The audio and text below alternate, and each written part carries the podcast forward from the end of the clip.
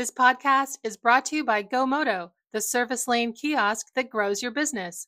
Want to increase revenue, improve the customer experience, and maximize service efficiency?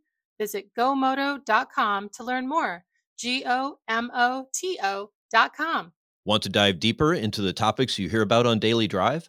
We're offering listeners a special offer 20% off a one year automotive news digital subscription. That gets you access to all of our news, information, and analysis made for automotive industry leaders like you.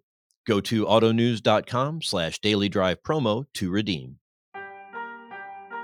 Welcome to this weekend drive edition of Daily Drive for the first week in January 2024. I'm Jamie Butters, executive editor of Automotive News here in Detroit. And I'm Kellen Walker in Las Vegas. Today, we're breaking down some of the biggest stories in the auto industry from the past week and looking forward to what's in store in days ahead. Jamie, welcome to Saturday. How are you? I'm hanging in there, Kel. How about you? I'm doing all right. We had a very, very interesting week in the news, and let's get started. So, this week we saw strong sales results for the fourth quarter. What is it going to take to keep this momentum going into 2024? I mean, the market is starting to get somewhat back to what we would call, I guess, normal. But do you think this will be the year that incentives will make or break automakers? Kel, you're you're hitting on one of my buttons here, which is normal and new normal. And and there's a case to be made that we're in a new normal, right? Before the pandemic, sales were above 17 million for five straight years. I mean, that was not a blip. Uh, that was that was real demand uh, vehicles being made and bought, you know, both fleet and consumers. Of course, then we had the pandemic, a lot of economic turmoil.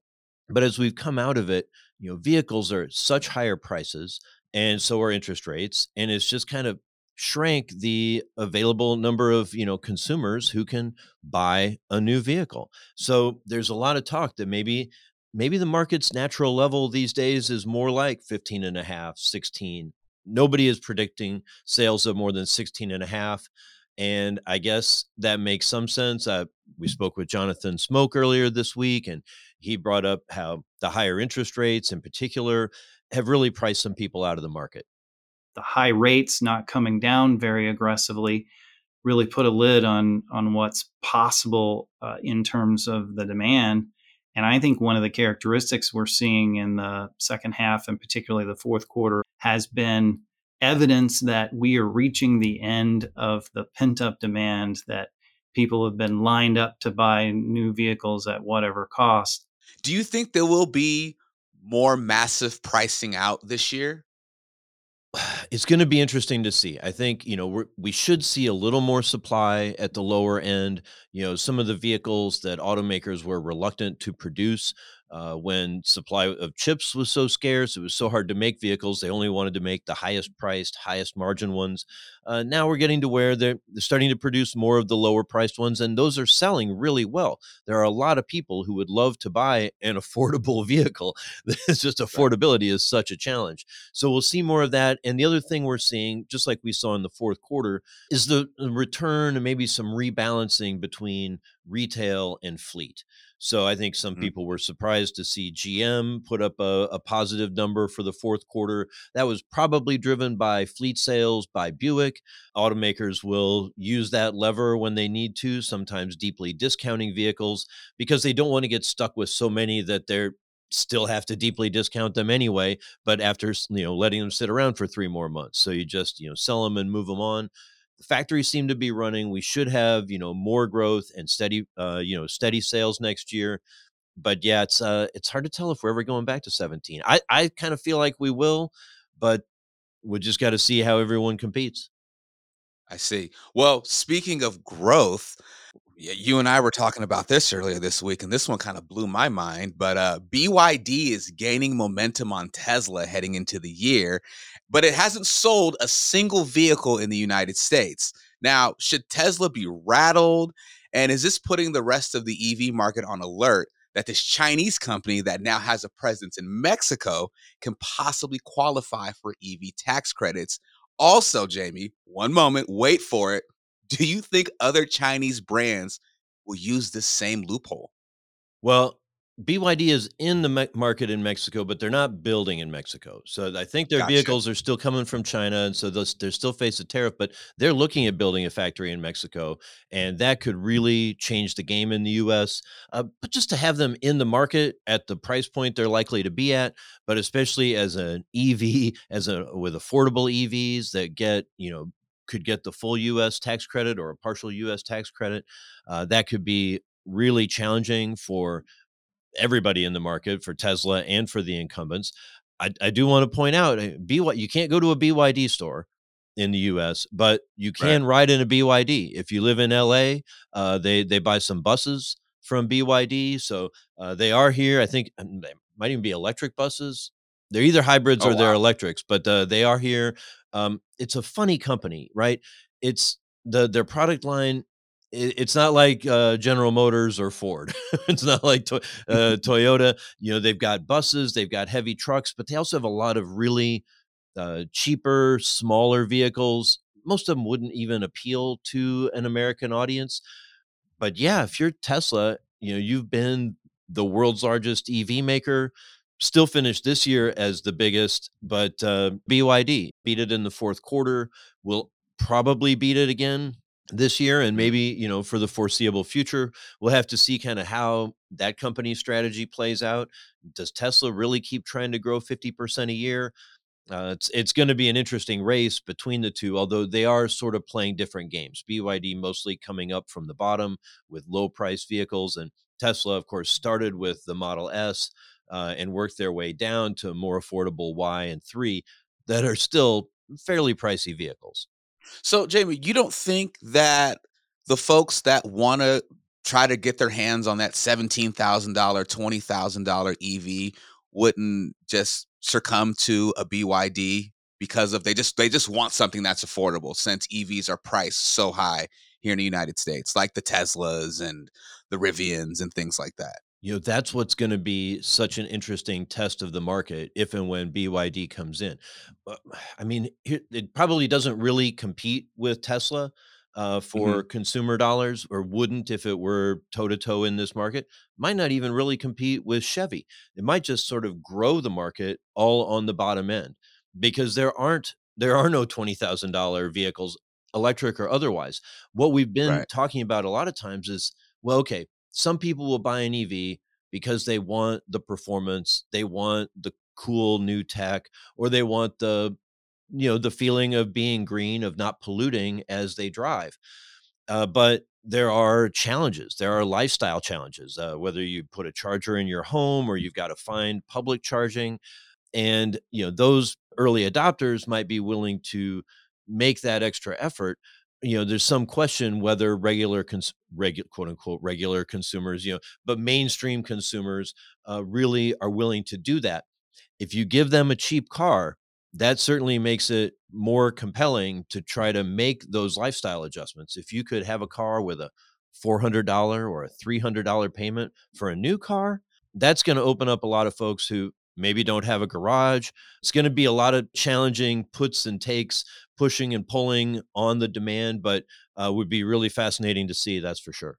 Yeah, I would just think with how tight the American dollar is right now for the majority, you would want to do. I would think you'd want to do that. You know, you, you, I wouldn't want to have to sit here and figure out how I have to pay for a forty-five, fifty thousand dollar EV if I can get one that's you know the the range might be slightly you know shorter, but I can get it for twenty grand, eighteen grand. I think I'm willing to make that sacrifice. When the average car costs more than 40,000, absolutely. Right.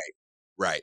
Uh, Jamie, you also spoke with our own Mark Homer this week. Now, this was interesting. Now, a prankster got a chat GPT bot to agree to sell it a Chevy Tahoe for a dollar. now, the story itself is funny, but in all seriousness, what do you think dealers and just the auto industry as a whole have to do to avoid bigger problems? Can you regulate this, uh, you know, to a certain capacity? How do you fix something like this? Yeah, I don't know if regulation is the best way to do it. You know, the way technology evolves so fast and Congress moves so slow, I don't know if we want want to go with that path, but you know, the players in the market, players in the economy, you know, they have to regulate themselves, right? They have to regulate their use of technology. Right, right, And so, you know, if you're a, a dealer or you're you know an executive at one of these major manufacturers like you want to use artificial intelligence generative ai whatever you know machine learning whatever you want to call it you want to get more efficient but you've got to have guardrails. There's so much that these you know bots these programs don't know. They know how to appear smart it doesn't mean they actually are smart and yeah they can do dumb things they can obviously as this uh, story showed they can get tricked into some silly things but you know if you didn't have for instance the guardrail the one on the the one dollar tahoe you know that was not a binding offer right and even though i think right. even the bot may have said this is a binding offer the bot was not a, uh, able to do that so the company the dealership wasn't on the hook uh, for getting you know robbed of their tahoe but if you didn't put the right parameters on how your you know business development center works how the how you use the chatbot on your site it could be really problematic yeah, man, we all saw Terminator. You're gonna have Skynet take over. Uh, coming up, everybody is headed here to Las Vegas for CES this coming week. Our own Pete Bigelow joins us to talk about what's in store at this year's show. That's next on the Weekend Drive. Daily Drive is kicking off the new year by reviving an old name in a new format. We're bringing back a Weekend Drive edition of Daily Drive. Jamie and I will go deeper into the biggest automotive stories of the week. Every weekend, you'll hear fresh insights, analysis, and what has me running hot, if not overheated. To think that's going to get done in a year, a little over a year, is um, foolishly optimistic. Let's, that's a little dark, but let's shift to something a little more positive. You'll also hear from our experts in the newsroom here at Automotive News about the latest industry trends and topics. EV sales are not declining. That's the narrative we're kind of seeing outside of the industry. They aren't declining, but the pace of growth definitely has slowed. Come back this weekend for our Weekend Drive edition of Daily Drive. And of course, tune in every weekday for all the news you need to know to keep up in the auto industry.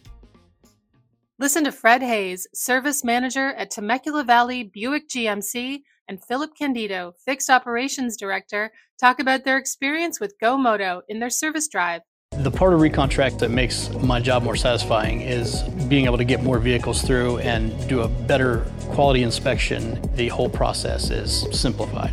I have doubled the amount of inspections and repairs I can do a day. Want to increase revenue, improve the customer experience, and maximize service efficiency just like Temecula Valley? Visit gomoto.com to learn more. That's G O M O T O.com. Welcome back to Weekend Drive. I'm Jamie Butters with Kellen Walker. CES 2024 Media Days starts Sunday in Las Vegas. The show has become one of, if not the premier live event for the auto industry in recent years. But this year will be a little different, with Stellantis pulling out of the show and less presence from top tier automated driving companies. Pete Bigelow leads our tech and innovation coverage at Automotive News and will be covering all of the biggest stories and trends from CES. Pete Bigelow, welcome to this inaugural weekend drive edition of Daily Drive. Thanks, Jamie. It's great to uh, join you here on the uh, the very first one today. Well, it's of course it's an important week as we start the new year, and we're packing our bags and getting ready to go out to Las Vegas for CES. It's really become, you know, not only one of the biggest trade shows in the U.S., it's also really become sort of the dominant auto show in the U.S and arguably in the whole world. in the past, it's always been you know a lot of gee whiz technology. I'm sure we'll see some cool stuff, uh, but uh, seems like less of emphasis in the last couple of years on uh, on robo taxis and and self driving technology. Certainly, it's uh, it's kind of funny to think back to 2015, I think it was, when Audi did the big trip from Silicon Valley to to Vegas uh, um, autonomous technology. And that was sort of like the breakthrough moment, I think, for self driving tech at CES. Uh, and now it's uh, it's really different this year. It's really low key, which I think kind of fits the the overall self driving landscape. Uh, if anything, we have a lot of self driving truck companies that are exhibiting, but they're not giving the demo rides through uh, through Vegas and down the strip like like some of the other companies have in the past uh, on the passenger carrying side. And the, I guess the one other thing we have this year is the uh, Indy Autonomous Challenge doing the race at night under the lights uh, at Las Vegas Motor Speedway. So everything in, in closed, uh, you know, closed road conditions on the self driving side this year, more or less. Still autonomy, but a little more controlled. Yes, and I think that you know, back to what I just, just said before, I think with some of the problems we've seen with Cruise this year on public roads, a lot of people looking toward off public road practical use cases in mining, forestry, etc. Uh, but one of the commercial as a commercial endeavor Motional the hyundai aptiv joint venture they are still uh, in las vegas that's where they're planning to launch service or have they started already? No they haven't jamie i think that uh, they're coming close um, and they're going to start in vegas on on certain routes and that is kind of is something i maybe would have expected at ces to be honest given the the location and ostensibly Motional says that they're very close to launching. So something to keep an eye on here in 2024 but but maybe not this particular week. Well and with the state of you know that industry caution is the watchword right? You, nobody wants to rush anything and make a mistake and really sink the entire concept of robo taxis it is and i feel like we're probably one incident away from from being to that to that point where you have Motional is certainly Waymo. I think has shown the prudence in uh, the way that it's deployed in Phoenix. Years go by. San Francisco, they set up the trusted tester early rider program.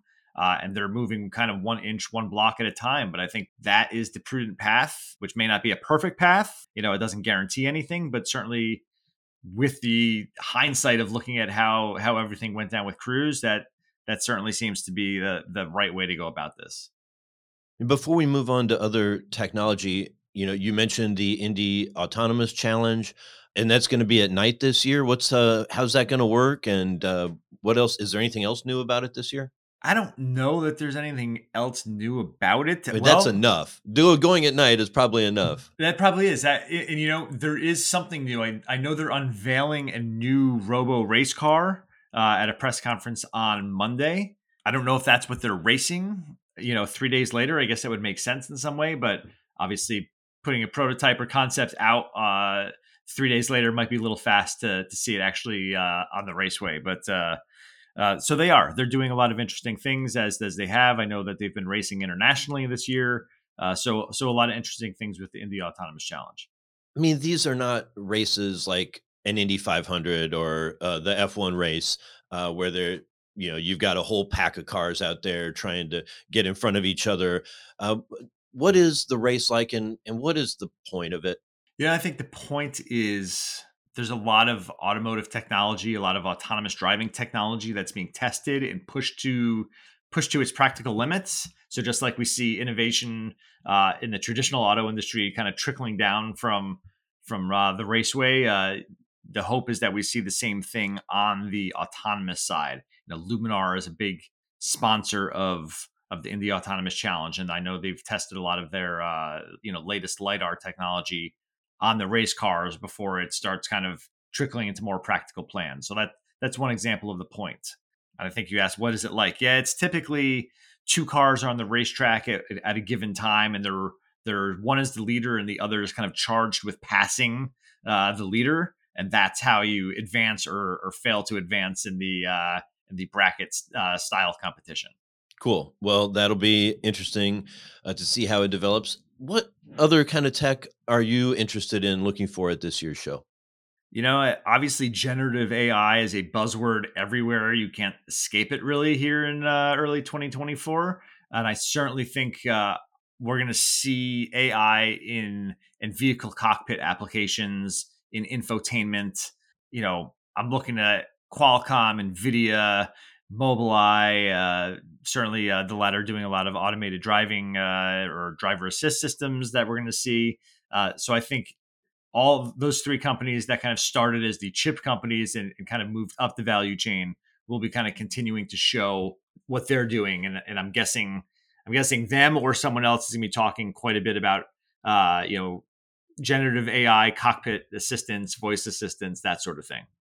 Yeah. You know, it's so funny as you're describing it and, and, naming some of these companies, so many of the technologies are overlapping and intertwining. You know, the thing that uh, I'm kind of captivated by is this uh, advances in the sensors and visioning.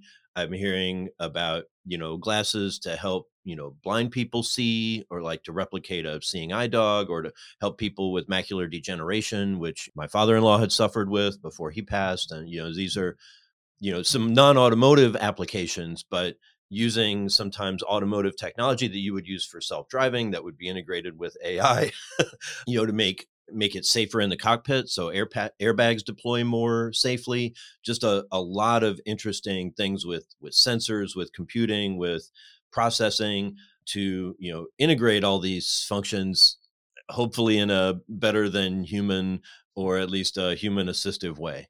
Totally it's really interesting that you say that because i think you know there's examples of automotive companies doing things uh, in non-automotive applications and and some of those wearable sensors might be one and it's hard at CES now that all the automotive stuff is concentrated in West Hall. Like now we have to walk to the, you know, we have to walk over the bridge to back toward the main uh, main mothership of the Las Vegas Convention Center to to see some of that stuff. But maybe one that we will see on the automotive side, and I'm, I'm taking this totally in the opposite direction, uh, is you know here we have Hyundai as a traditional you know auto giant and one non-automotive thing we'll see from them specifically is their air mobility division supernal is going to uh, unveil their next generation eVTOL aircraft at CES as well as a, a vertiport at West Hall. So that's you know their vision of what's a pickup and drop off location ostensibly in a major urban area looks like. So so that's another way we see uh, automotive companies pushing pushing the boundaries on on what their technology can do writ large. I, I would say that's another category where caution should be uh, the watchword. uh, we don't need mistakes with with flying cars or small jets or whatever they are. No, I don't uh, think that there's no uh, plans to my knowledge that they're actually going to be flying this thing at CES, but uh, you know that will come some some other day on a probably in the Mojave Desert somewhere, I would guess. But uh, yes, caution caution being a key on that front as well. I don't have the experience to you know judge with my eyes the way I would you know a concept car uh, or a production car, but I'll be curious to see how it evolves. Uh, we saw was I think it was two years ago uh, that they brought out that sort of first prototype. It was very large. it was very impressive you know, not more, um, it felt more like an airship than a flying car. You know, just a, uh, it had a very big presence. I'll be curious if this is more, you know, van sized, you know, something a little more uh, compact, but a lot of things going on with that. This should be interesting to see. There are. And there's a lot of things going on with Hyundai at the show overall as well. That's like one one bullet point of many that uh, that they're showcasing, and it's it's really interesting. I feel like Hyundai's in the spotlight of the show Honda a little bit, and uh, that might be the, the biggest announcements from the traditional automakers. Obviously, we have some some companies that are are conspicuously absent this year. Well, sure. The none of the Detroit three are there. Even Stellantis, you know, which pulled out, you know, just last October, presumably after a lot of money would have already been spent to secure floor space and design uh, their display. And it's curious trend i think in shows it's funny you mentioned you know hyundai sort of dominating the news cycle or potentially dominating it might, that might be an omen for the whole year because we've really seen most of the incumbent automakers pull back from auto shows pull back from these big events that everyone's at i think they're concerned about their share of voice and they don't want to spend a million dollars or 10 million dollars or more and just be one of 10 or 20 you know companies trying to get some attention on that day you know, the, since COVID, it's really been Hyundai and Stellantis have been the two global automakers that have propped up the big U.S. shows, the New York and L.A. in particular. You know, Stellantis pulled out of L.A. They pulled out of Toronto and Chicago. We don't have confirmation yet on New York. I'll be curious to see what they if they participate in Geneva or Beijing, the other sort of big first half of the year shows. It kind of looks like a market, you know, like they're just cutting back the marketing spending. Uh, the company says it's case by case, but so far every case that's come up has seemed to be a no. We're not participating. Uh, so it's a it's an interesting point in the evolution of trade shows in the auto industry, and maybe a trend where it's Hyundai's the big dog. Yeah, it's and it's interesting too to think more like over the years, CES has kind of been accused of being, you know, one of the reasons why the traditional auto shows have struggled. Uh, we've seen all these debuts at CES uh, instead of Detroit, maybe instead of LA a little bit. But now this is the first time we're at a point, at least in the post-COVID landscape, where we're like, oh, these companies aren't CES either. So uh, I'll be interested to see, you know, is this a one-year anomaly because of the, you know, the strike in a lot of ways, or or is this the start of a, a trend? It, it, it could be product cadence as well, you know, but for the Detroit 3 and what they have to show in terms of EVs, in terms of uh, self-driving, you know, autonomy or driver assist capabilities. I do want to make the distinction. I mean, CES really did stomp out the Detroit Auto Show as a January event because they were so uh, similar in timing. Um, a lot of it was really symbolic in 2016 when GM decided to unveil the Chevy Bolt, uh, their EV, their Model 3 Tesla killer.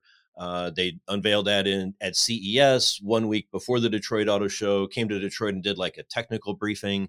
You know, so it really did hurt the Detroit show in that sort of competition for media attention.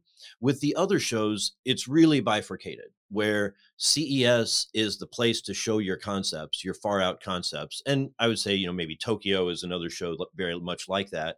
And the other shows, you know, used to be kind of for production reveals uh, we're kind of seeing those in offsites, but it's still the other shows, the traditional auto shows, are still really important for consumers, uh, for auto dealers to show the consumers what's on the lot, what technology is out there, maybe introduce them to some EV technology they haven't had the opportunity to sit in and ride around in before.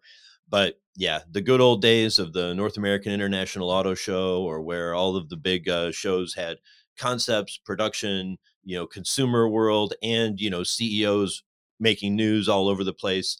Uh, those days are gone. No question, no question. I do think it'll be interesting to see how the tech evolves at CES. Obviously, we've talked about a lot of the AI that's being infused into the cockpit, and seeing seeing that aspect of automotive tech uh, be unveiled, and you know maybe get a glimpse of of what's coming. You know, five years from now, it's interesting. I was just it used to be it was going to be like so far out. This is like five, ten years away. Uh, now it seems like there's a little more realism to what we see at, at CES, a little closer to a production vehicle. Yeah, great point. You know, last year Stellantis, speaking of Stellantis, uh, unveiled their electric uh, Ram EV, the the Rev, and it's coming to market this year. So yeah, it was not quite production ready and still had some of the fantasy, uh, fantastical uh, tech on it that I don't think we'll see in the real world. But it was a very near production ready concept, and that is a new thing for CES. We'll see how that evolves uh, this year and in the coming years. CES, where to go to get your dose of reality. All right. Pete Bigelow covers technology and innovation. He leads our team on that here at Automotive News. Pete, thanks so much for joining me here on Weekend Drive. I'm so glad to join you, Jamie. We'll see you in Las Vegas. One development since we recorded that interview, I had said that we didn't know about Stellantis' plans for the New York Auto Show, but now we do. Stellantis said it will build a Camp Jeep driving course there. It's not clear yet about a press conference or what the show floor stand will be like. That's all for this weekend drive edition of Daily Drive. I'm Jamie Butters. And I'm Kellen Walker. Thanks to Automotive News coordinating producer Jake Neer for his help on today's podcast. You can get the latest news on CES, sales results, and everything happening in the auto industry at autonews.com. Come back on Monday for a conversation with Dunn Insights CEO Michael Dunn about why he says every U.S. automaker not named Tesla should be terrified of Chinese competition. If you enjoy the podcast, remember to like, leave a review, and subscribe so you never miss an episode.